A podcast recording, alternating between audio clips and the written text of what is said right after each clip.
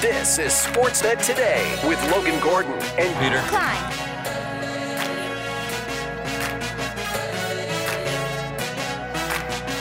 Blackhawks center it. Coleman picks off the pass. But can't clear it out. Here's Kurashev with a shot. Saved by Markstrom. Rebound! And Dickinson is denied by Markstrom, who makes a game-saving stop right at the buzzer. What a right pad save by Jacob Markstrom to send the Flames into a nine-day break with a win. They snapped their four-game losing streak, and Jacob Markstrom with a 32 save shutout, his second of the season, the 20th of his NHL career. As Flames get off the schneid, the Blackhawks do not. They have lost four in a row overall and 20 in a row on the road as Calgary shuts out Chicago one to nothing.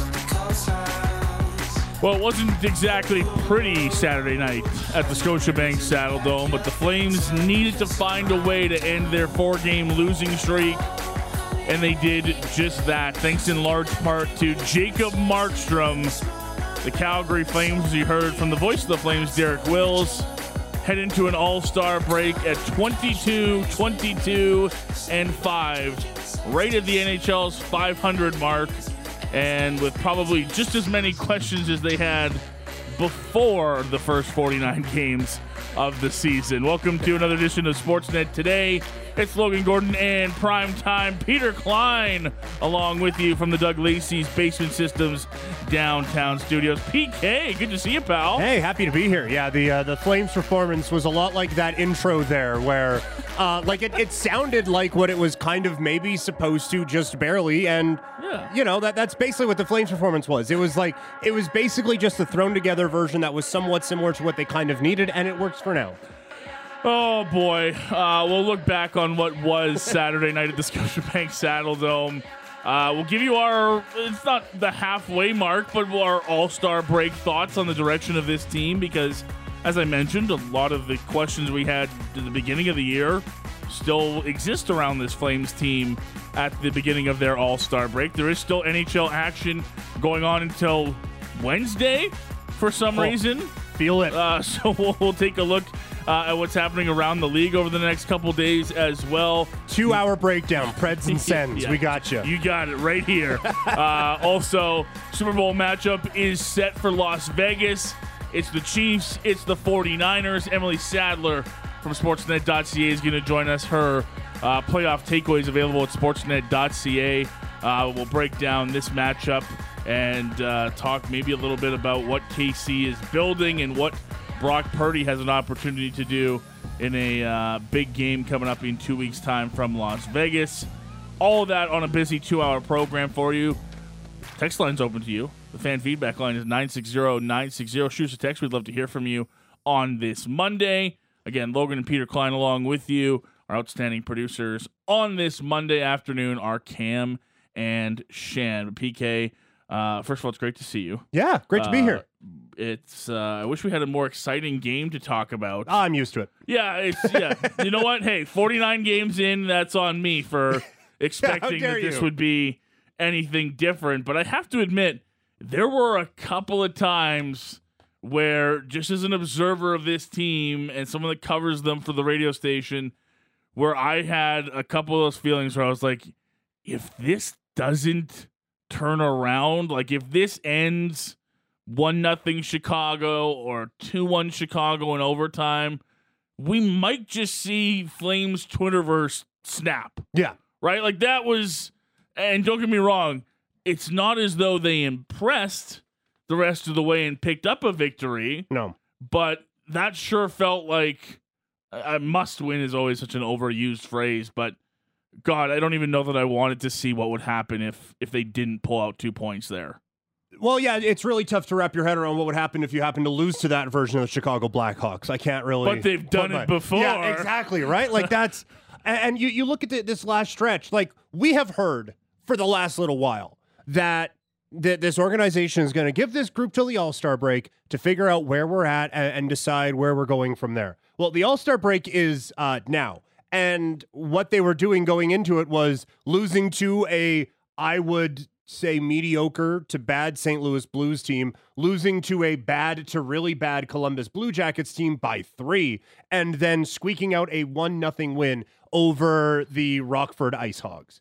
That does not scream confidence to me. That that is not like this was your chance. And we, we have heard it forever. Oh, this was an embarrassing loss. We got to get oh well, this was an embarrassing loss. It was like we, we have heard for forever that this team needs to turn it around and this team needs to prove this and they need to prove that. And all they have proven time and time again is that they kind of just are who they are. Like we keep waiting them for, for them to be something different. At some point, you are what your record tells us. And right now, their record is 22, 22, and 5. And Logan, I am here to tell you that this looks every bit like a team that's 22, 22, and 5. This team is screaming 500 from the rooftops. Yeah, and it's it's frustrating because there's two sides to the fan base that you hear all the time, and they're kind of stuck between not being good enough for either side. Yep. If that makes sense.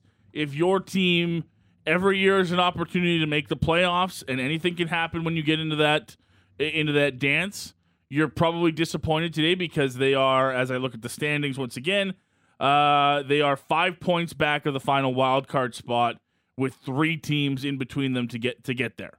That's not great 49 games into your season. No. But if your team tank, you're also not in love with their situation either because while they are certainly lower down in the league standings, 24th is by no means very close to a playoff spot.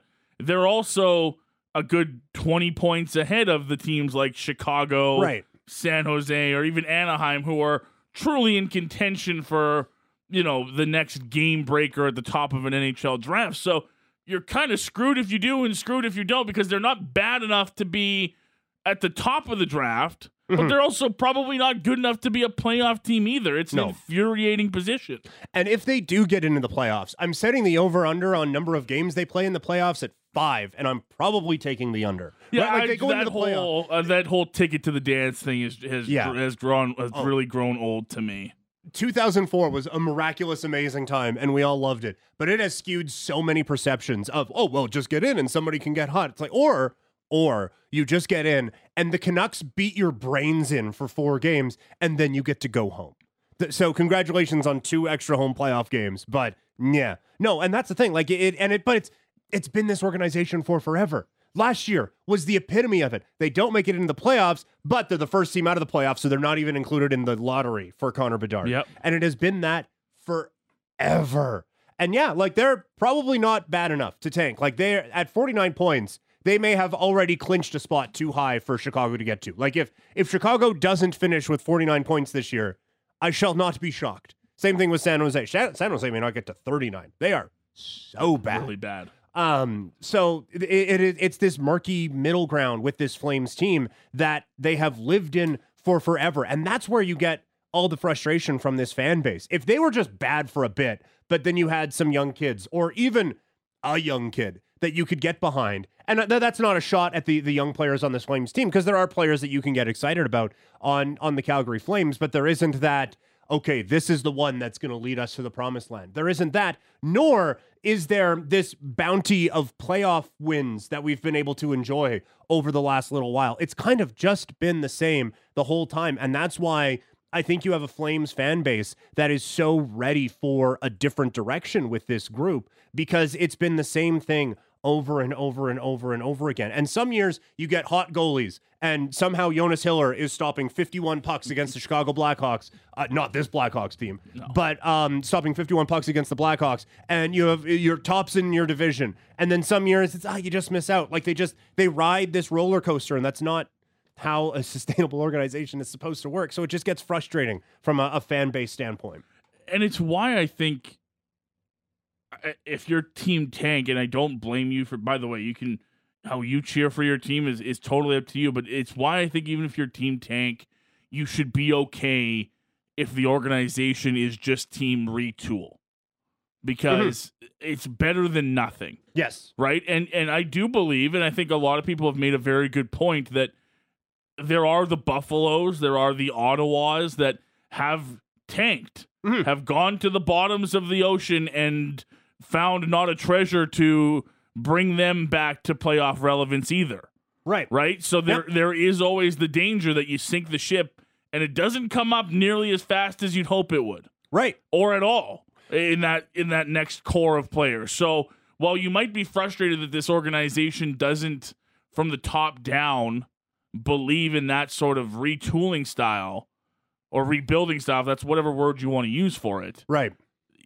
Embrace the opportunity that may be coming your way over the next month or so in even just the three UFAs we're talking about because that in and of itself is still in my mind a better direction to go. I'd much rather you know go down that road and at least see some sort of path than just you know wading in the waters that we are right now, PK.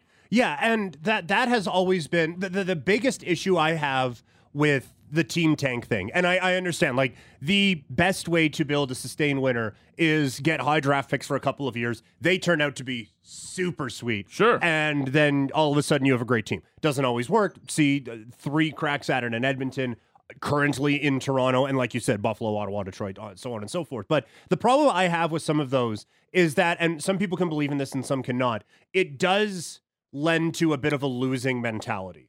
Right? Like that there has been a, couple of years, like Taylor Hall's entire time in Edmonton, it was not important for them to win. It was okay, well, we're, we're still trying to get one more young piece, so if we lose, it doesn't matter. And then it's tough to just go from, all right, if it lose, if we lose, it doesn't matter, to all of a sudden, hey, this game in January is really bleeping important. So can you try here? That Yeah. would be great. It's tough to flip that. And so that's why I don't mind the approach that it looked like the Flames were going with when they traded Toffoli for for Sharangovich, which uh, I 100% was on board with from uh, day one, and uh, you can't convince me otherwise. um, but to, to go with just play the young kids and see what happens. Yep. And there needs to be accountability to those young kids. That's why I liked uh, earlier in the year, um, Pospisil sits for a game and Zary sits for a period. And it's like, yeah, you know what? Like, you're a kid. Still got to do well, though. Um, but have there be accountability, but play the kids and see what happens. And they have a pretty good track record of that this year, right? Like, um, Sharangovich, I made the joke about it. He has been a billion times better than anyone thought that he was going to be. We have seen the best hockey of Pospisil's career. For, and I'm talking like obviously NHL, duh, but like as a pro in the American Hockey League, I don't know if a lot of people thought this was possible out of him. We are getting 100% of Connor Zary at this moment. And like there's a bunch of them where you are getting best case scenario out of them. So give it keep it going. Keep Yeah. it rolling. See, see what else you get. So that's why I'm with you. That's probably the more realistic way this organization goes is moves like the Toffoli one, right? Like if you move out a Lindholm, maybe it's not for five draft picks and whatever. Maybe it's for a uh, as has been in the news a little bit, uh, a Nils Hoglander Sure. plus something. You know, I, I think that's probably the more realistic way. And then you hope you find a diamond in the rough. Yeah, and you know what? And I don't even, I- I don't even hate that because again, at least it's a direction, Yes. right? I it, give me some sort of of plan, some sort of arrow pointing this way that I can get behind instead of sitting here. And now this year, like this year on Conroy and Huska, I don't even necessarily throw this at their feet. What we're talking about. No. I'm looking towards them as to how they handle the future of this because this year they're kind of, for the most part, dealing with what was left from them from the previous regimes Yeah. and trying to pick up the pieces from there. And and look, Craig Conroy, despite being with the team for a lot of Brad Treliving's tenure, still has to do his own evaluation of players. Still has to, you know, go about his business in his own way. And I, I don't blame him from not changing it day one. I also think that there's uh, a case to be made about patience in these sort of situations and making sure you get as much value out of the players that you possibly can uh, in these sort of situations. So as long as the future shows me some sort of direction, I think you'll get buy-in. I think this fan base is smart enough that if you show them that way, they're going to believe into it and they're still going to buy tickets and they're still going to support this team. Like, I don't think Yeah. anyone's going to sit here and go, "Oh my god, they're they're not 10 points out of a playoff spot in, in February. No chance I'm going to support this team. As long Yeah. as you can show what is happening and the direction that this team is going, I, I think that there's value in that. And Mhm. I'm as steadfast on after game 49 Saturday as I've ever been that I think you need to sell all three guys. Yep. I think if there's other deals to be had, I, I think you need to explore them. There's very little untouchable right now, right? Yeah, exactly. I, I think we've had conversations about Jacob Markstrom. I'd be open to that if Yeah. he's open to that because he has uh, a level of control in this as well. And um, I don't think moving him for nothing makes a whole lot of sense in a way. So yeah, I think, and that's kind of the the impetus of this of this conversation. PK is, I'm curious where every I, I think I know from our conversation where you sit and where you've sat on this for a while, but the All Star break is here. Like, are you clearly Team Tank? Are you clearly still feeling this group should go for it? Are you somewhere in the middle? Right? Do you want? Yeah. Are you one of the people that say let's keep Hanifin, but let's move Lindholm and Tanev? Right? Where has the water? Where's the dust settled now that we're here at the All Star break? Yeah, I just if you look at the the thought of we're going to let this team tell us where they are and tell us what direction we're going in. It really felt like these last 3 games was them standing at center ice and be like, "Hey, blow it up. Blow it up. We're done. Nope, Yeah. that's it." Cuz like they, they had a chance to prove that they deserve to still get an opportunity to to push with this group. You lost it. And look, it, it's I I understand the want to keep Hanifin around. 26 years old. He has been their best player on a number of nights um over the last little while. How which- dare you? He turned 27 three, four days ago. Oh, apologies. Oh, well, he's washed up then. Never mind. Um, old now, Yeah, actually. bum. Uh, the fact they haven't traded him already is a disaster. But no, um, like I, I understand the want to keep that player around, but the more players that, oh well, I mean, what are we going to give this guy up? What are we going to give this guy up? Then all of a sudden, you're locking yourself into a team that again has 49 points in 49 games played this season. Like it, it looks like it's 500. It actually is. They've lost more than they have won this season because the just some of those losses happen to come at a different time of game, so they get a point for it. So it doesn't look quite as bad. But realistically, in any other sport on the planet, they are 22 and 27. Yep. That's not a team that you keep together, No. right? So, especially with three unrestricted free agents. So, if you wanted to be in the we are keeping Noah Hanifin business, you should have put a better team around him, but you kind of lost that chance. So, now trade him for oodles and oodles of draft capital and young players or whatever and start over. Um, so, yeah, every UFA would be out the door, and I there aren't many players I'm hanging up the phone on. Like, I- I'm not Pelche for a fourth or anything ridiculous like that. But if, if someone wants to call and have a conversation about Blake Coleman, I am listening to their conversation about Blake Coleman. Um, d- same thing. Like uh, Weegar, it would take a lot. I like him a lot, but like I, I It would take a lot for me to move Coleman too. right. But like I, I'm, I'm listening.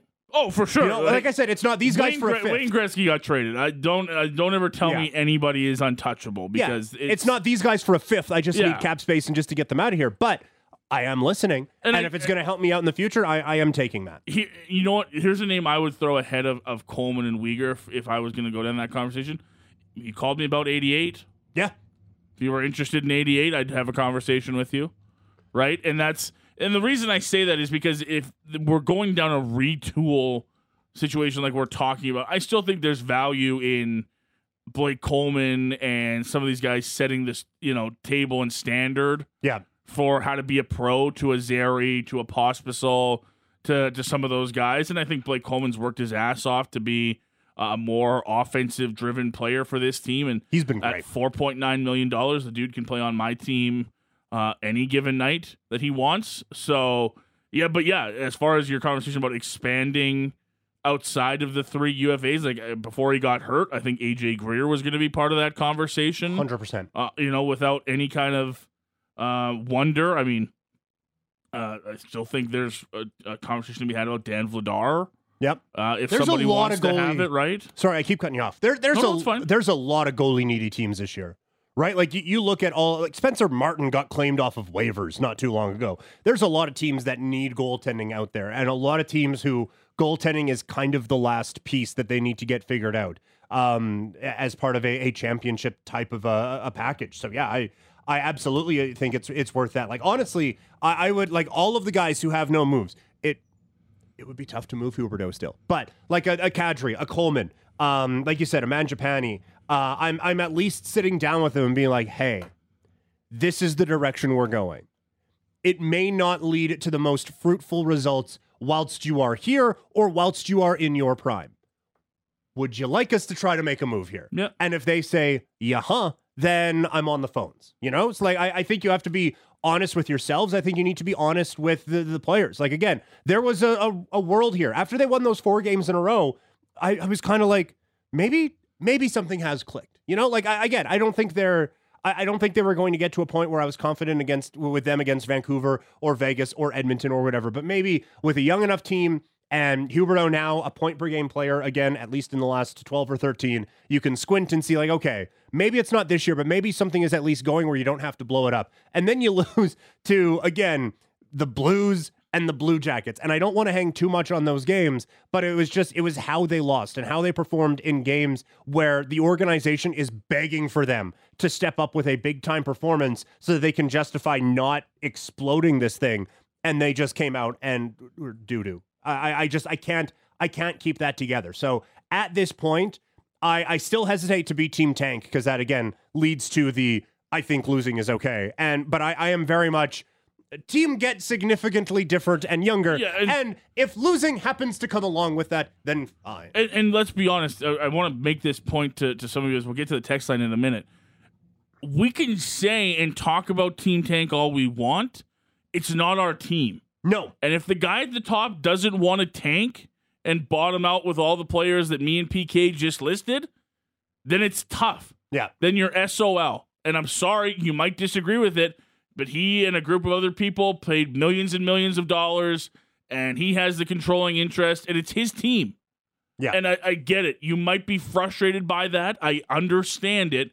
But at the end of the day, that's just what it is. So we have to temper, you know, what we're talking about with the reality of the situation. And that's that I don't know if, uh, in all reality, even if we wanted to, and all the signs pointed towards, you know, in big, bright red letters with a military replica out front, it's literally a tank, that, Yeah. that that would mean it's where they're going, right? I don't. So I- think you have to temper what we're, how we're going about this and how Craig Conroy can go about this with what the final decision is in all of this. So right. When, when have they ever been Team Tank? They've never been. Right. Like they, th- there have been years where they've lost a bunch, but that was that was never on purpose. No. Uh, which actually worse. But like they, they they waited probably four years too long to trade Jarome Iginla because they just that, that it was never that mentality, yeah, right? like you're never no, it was it was always pull get the into, cord. get into the playoffs and see what happens. That's that that's how you get Tony Amonte as a flame and Owen Nolan and Olli Jokinen like five times. Um, that that's how you get those sorts of things. Is you are just trying to make the playoffs. So I I can I I think that honestly a retool is and that this is going to sound very smoke blowy, but honestly that that is showing quite a bit more flexibility in uh, how this roster can be constructed than we've seen here in a very long time. Yeah. So uh, maybe take what you can get and, and hope that, that it's all right. As as uh, I don't know how much people will enjoy hearing that, but something might be better than nothing, I guess. Yeah. Uh, the text line's been very active. Let's uh, let's jump into it right now. 960-960. If you're listening live, feel free to uh, shoot us a text. We'd love to hear from you. It's Logan Gordon, Peter Klein, along with you on this Monday. Our pal Matt and Cochran was first in. Was all bold letters, four exclamation marks. Sell. Uh, PK will appreciate this one. The Flames are like the Pat McAfee appearance at the Royal Rumble. Disappointing. yeah, that's fair. Uh, this one says, Imagine the Flames hit on an early draft pick and drafted a guy like Matthew Tkachuk. That'd be sweet, hey? And look, I'll say this again. The Matthew Tkachuk, Johnny Gaudreau era is was a good time. But at the same time, looking back on it, all it resulted in was one second round playoff win. Yeah. Oh, it's romanticized. That's it. quite a bit, and it's not entirely all those guys' fault. It's No. certainly not Tkachuk's fault, but there was a whole lot of like. I was getting frustrated because there was, oh well, Johnny Gaudreau's only played like eight playoff games. It's like, yeah, that's kind of his fault. because they're losing them. yeah, he's had the opportunity, and then he just plays five of them. That's at some point that's his fault. Yeah. Um. So that that was getting a little frustrated, but yes, no, like it, it would be great, and it is a little bit unfortunate that the highest draft pick in the history of this team peaked as a third line center on this group. That does tend to send one back a little bit. Yeah. Uh, 960 960. Crispy from Glamorgan. If that's your name, I love that. Uh, without the top notch goaltending, this team is 100% being accused of tanking. Fair. You can just see how outmatched skill wise this team is by their consistency. The effort continues to mostly be there game to game, but they cannot hope to outplay more skilled teams or more complete teams. At least the kids have been positive to look at the future of the team, and Oliver's return is another thing to help ease the pain. Uh, this one says Team Tank. Um, plus, add on this is a business that needs to make a profit. Fair enough. This uh, text says if we do a soft rebuild over a full rebuild, expect to have these convos again in five years' time. This uh, text comes in says everyone hates change unless they're unhappy and they don't care about what the change is. They just want something different. Uh, Mac and Red Deer says celebrate the good with the bad. Uh, Sharangovich, yes, has been good, but let's not forget about when they made a trade for a guy like Ben Hanowski. I think I don't know why Ben Hanowski needs to take a get get clipped in this thing here. Uh, Gord says, guys, I think where a lot of Flames fans get frustrated is that they really don't know what the direction is that they're going. It's more of the same every year. I think that goes back to our earlier conversation, PK, about, yeah, just give us some sense of where we're going. Mm-hmm. And I think a lot of people will feel better. There is part of it that is, in my opinion, they've told you for a while which direction you're they're going. Like th- th- we we have known for a bit that they're kind of trying to get in the playoffs and just like trying to squeak in, perhaps. And sometimes uh, I feel like, oh, we just want to know what, what direction they're going. No, no, no. They've told you. We just don't like it. So we just want them to tell us a different direction that they're going. But I, I understand where this is coming from for sure. The yeah, the moves have been made. No one's come out and said what the the the move was. right. But you can Yeah. They, they've, they, they've actions speak louder than words sometimes, yeah, right? exactly. Like they're they're telling you what direction they've wanted to go for a very long time. It's just they haven't been great at going that way. Uh, boys, I'd sell everything not nailed down. Massage tables, the bus, rebuild and retool properly. Don't half-ass it. Again, unless the big boss says so. right. I, I'm again, and I understand why you feel that way, Texter. I'm Mm-hmm. not saying you're wrong or that it's not the way they should go. It's just as the guy who writes the name on the check say that. Yeah. As the as the guy who was on here a while ago being like, you know, maybe they should trade Johnny Gaudreau. Like it's one thing to say like, oh man, they should tear this down. There's another thing to like see what direction they've gone ever. And it just it doesn't usually happen that way. This stick says, I don't have a lot of faith in Conroy. Do you boys? I It's a do. small sample size, but I do. Kind of nailed it on the Sharangovich thing. Um, there is not a player in this league that Conroy hasn't in detail scouted, like personally, a lot. Like he was the hardest working, one of the hardest working guys. There's a lot of hardworking people in our organization, but he was at least tied for first um, in the amount of work he was putting into evaluating talent. And so I, I do believe he's going to take that hockey player mentality into this. And so I, I have faith that Conroy is going to be able to turn this ship around at least a little bit. And if I'm being 100% honest and 100% fair about this, I don't know that you should have an opinion on Conroy one way or the other yet. Right. Like, has he even given you a big enough sample size to say, I love the Craig Conroy era or I hate the Craig Conroy era? He's made two trades. and I think he's done quite well. And I mean, his mantra was, I'm going to play a lot of young guys if the young guys come up and earn it. And they have That's happened. The Yeah. other thing that he said is, if you're not signed as a UFA, I'm going to trade you. Mm-hmm. And while some of that's happened, some of that's still in the balance, but I'm I'm still led to believe he's going to trade those guys if they're not signed. Yeah, or he's going to sign them. Yeah. like well, he did that with Backlund. Yeah, Um, so, exactly. yeah, and like the, the the Zadorov trade, I get everyone got all hot and bothered because there was a bunch of people involved, but I I still think he came out of that doing all right. Um, and the Sharangovich trade has obviously been great. Um, so I, I think that this has been a very good run for for Craig Conroy so far. So he, he hasn't done anything to lead me to believe that he's going to be a problem so far. Anyway. Uh, keep the text coming at uh, 960 960. It's Logan Gordon and Peter Klein along with you on this Monday. It is uh, Inside Hockey, and it's brought to you by Calgary Co op. It's time to stock up for the celebrations that matter with the ingredients that help make memories. Visit Calgary Co op, where life's in store. As uh, we continue on the program, we're going to be all flames this first hour. We're going to dive into some of those UFAs at the halfway mark and sort of assess their value as we get closer to the trade deadline. The big three will be in our focus when the uh, show comes back in a moment. We'll also chat some NFL with Emily Sadler a little bit later on in hour two. It's the Chiefs and the 49ers in the Super Bowl in Las Vegas. Uh, Chiefs dynasty continues to roll. Can uh, Mr. Irrelevant come in and win a Super Bowl for the 49ers? We'll find out about that. Uh, plus, uh, going to take a look at uh, some future for the Calgary Flames as we uh, already have uh, a bit with some of those prospects, but maybe another one uh, coming down the pipeline. William Stromgren, a former second round pick of the Calgary Flames, now with the Wranglers organization, is going to join us in hour two as well uh, for a chat. So we're looking forward to that. Got Cam and Shan at the wheel uh, producing the program this afternoon. It's Logan and Peter Klein here uh, for Inside Hockey for Calgary Co-op. That uh, was for Flames fans. Meet Cal and Gary, top products curated for Calgarians, and we mean every single one of you. Only available at Calgary Co-op. Visit us today. We're taking a look at the big three for the Calgary Flames and where their value sits after 49 games in this NHL season. Stick around, looking at Tanev, Lindholm, and Hanifin for the Calgary Flames when we return on Sportsnet 960 The Fan.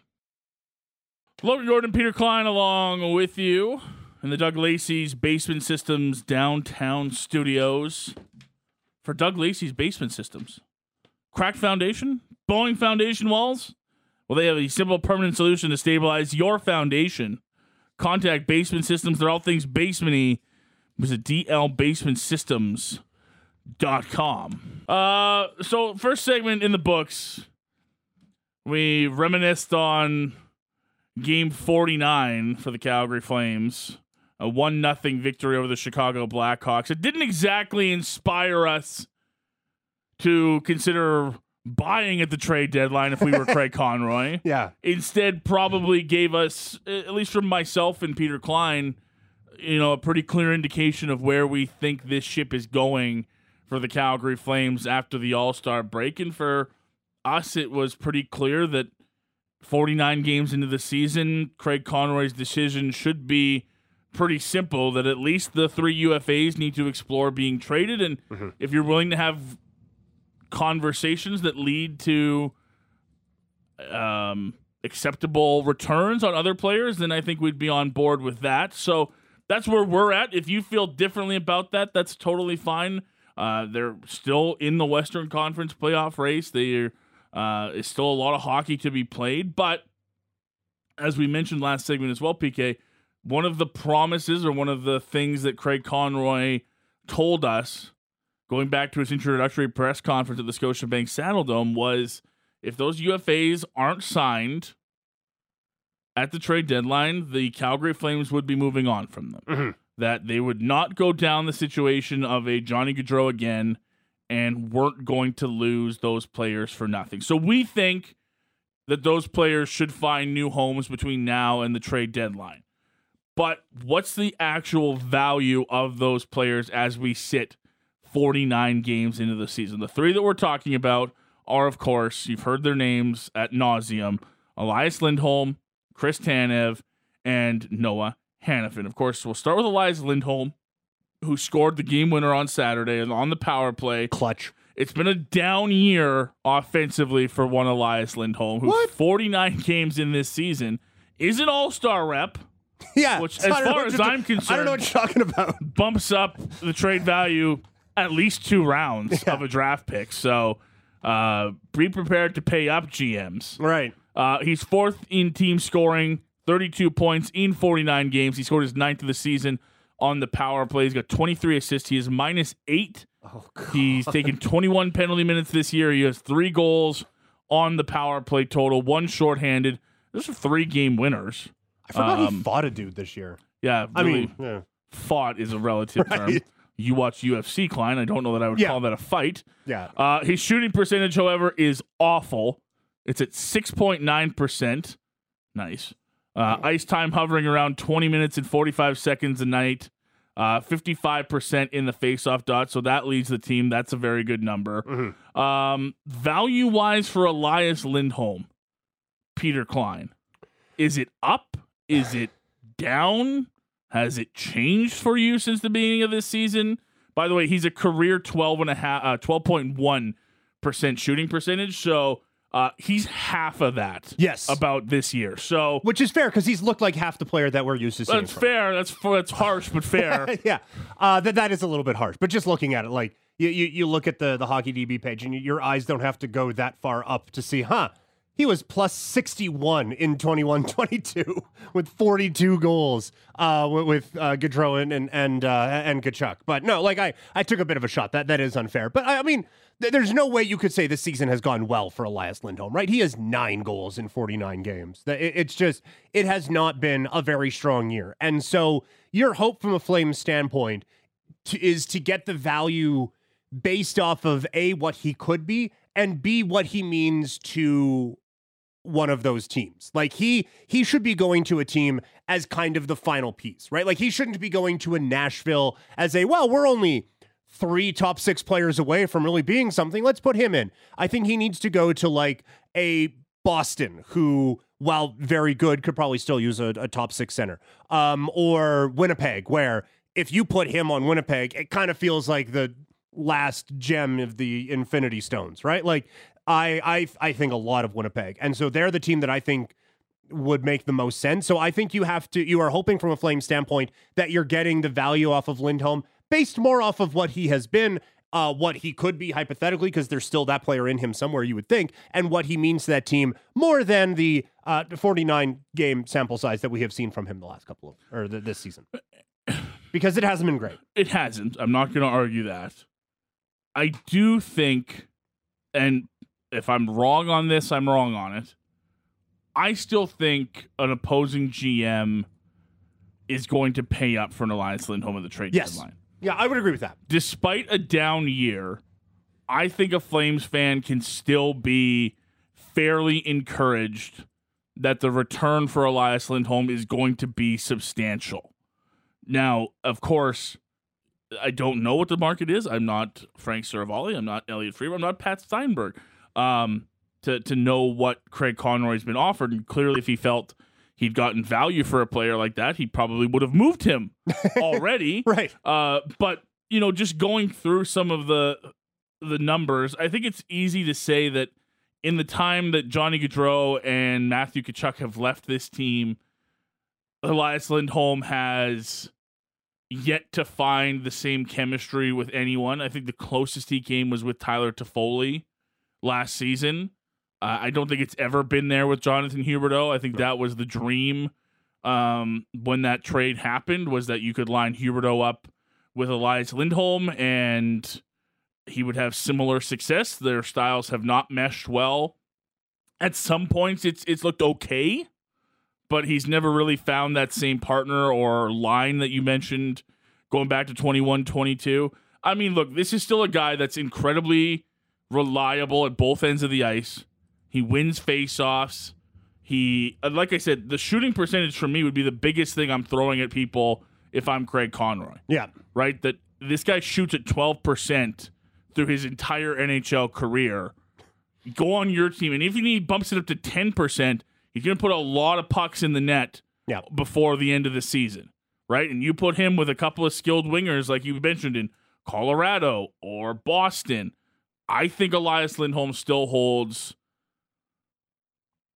I don't know if it's the most value of the three, but it's certainly I still think going to be take a substantial price for me if I'm Craig Conroy to pry him away. Yeah.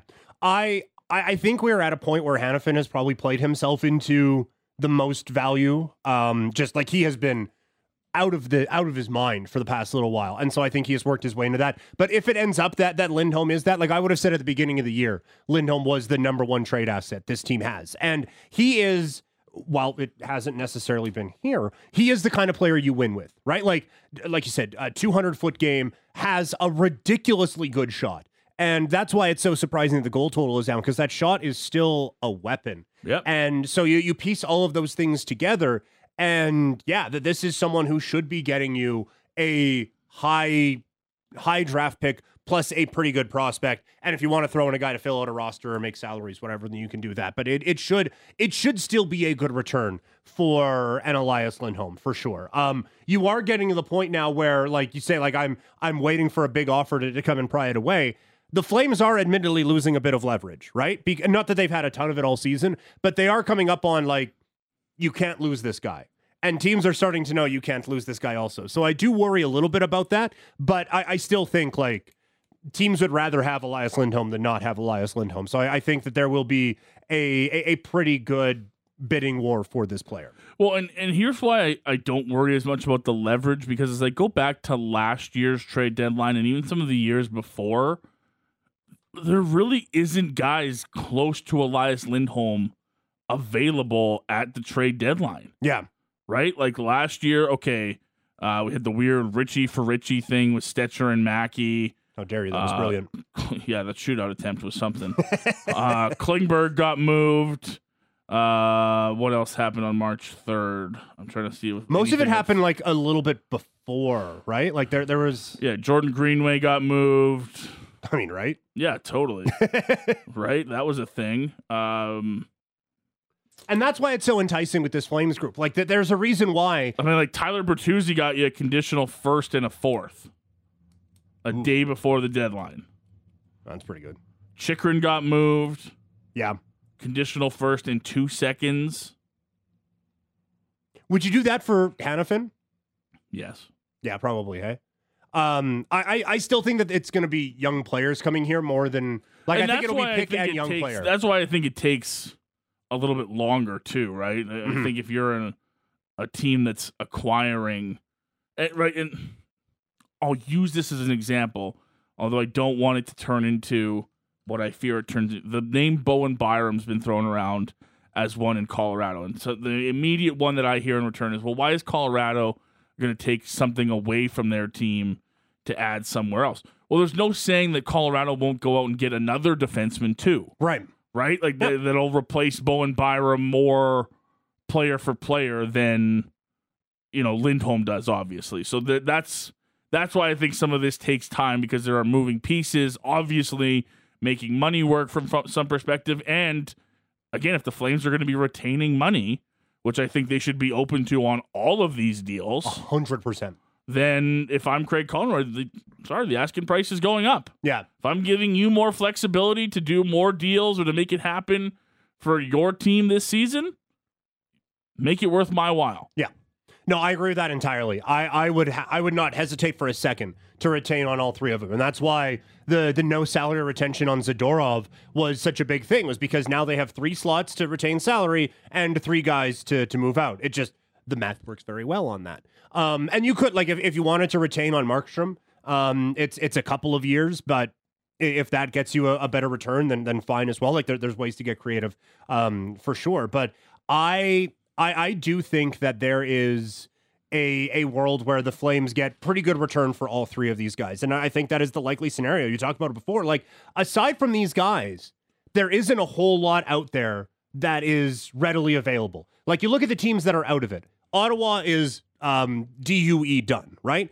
They're not moving any of the young pieces that are desirable, right? Like th- there's been some Chabot talk. Um, th- there's been some Chychrun talk. I, I don't buy either of that. You, you go to Columbus, they're not moving anything of worth. Montreal, can we interest you in a Sean Monahan for a first? I'm probably good. Buffalo's not moving anything out. You go to Chicago, did anything on Chicago interest you? Anything on San Jose interest you? Can we interest you in a slightly used, super expensive Hertl or couture? Probably not. I'd be interested in Connor Bedard. Thank you very much. Well, yes, yeah, anything that's available. Okay, Sorry. then Yeah.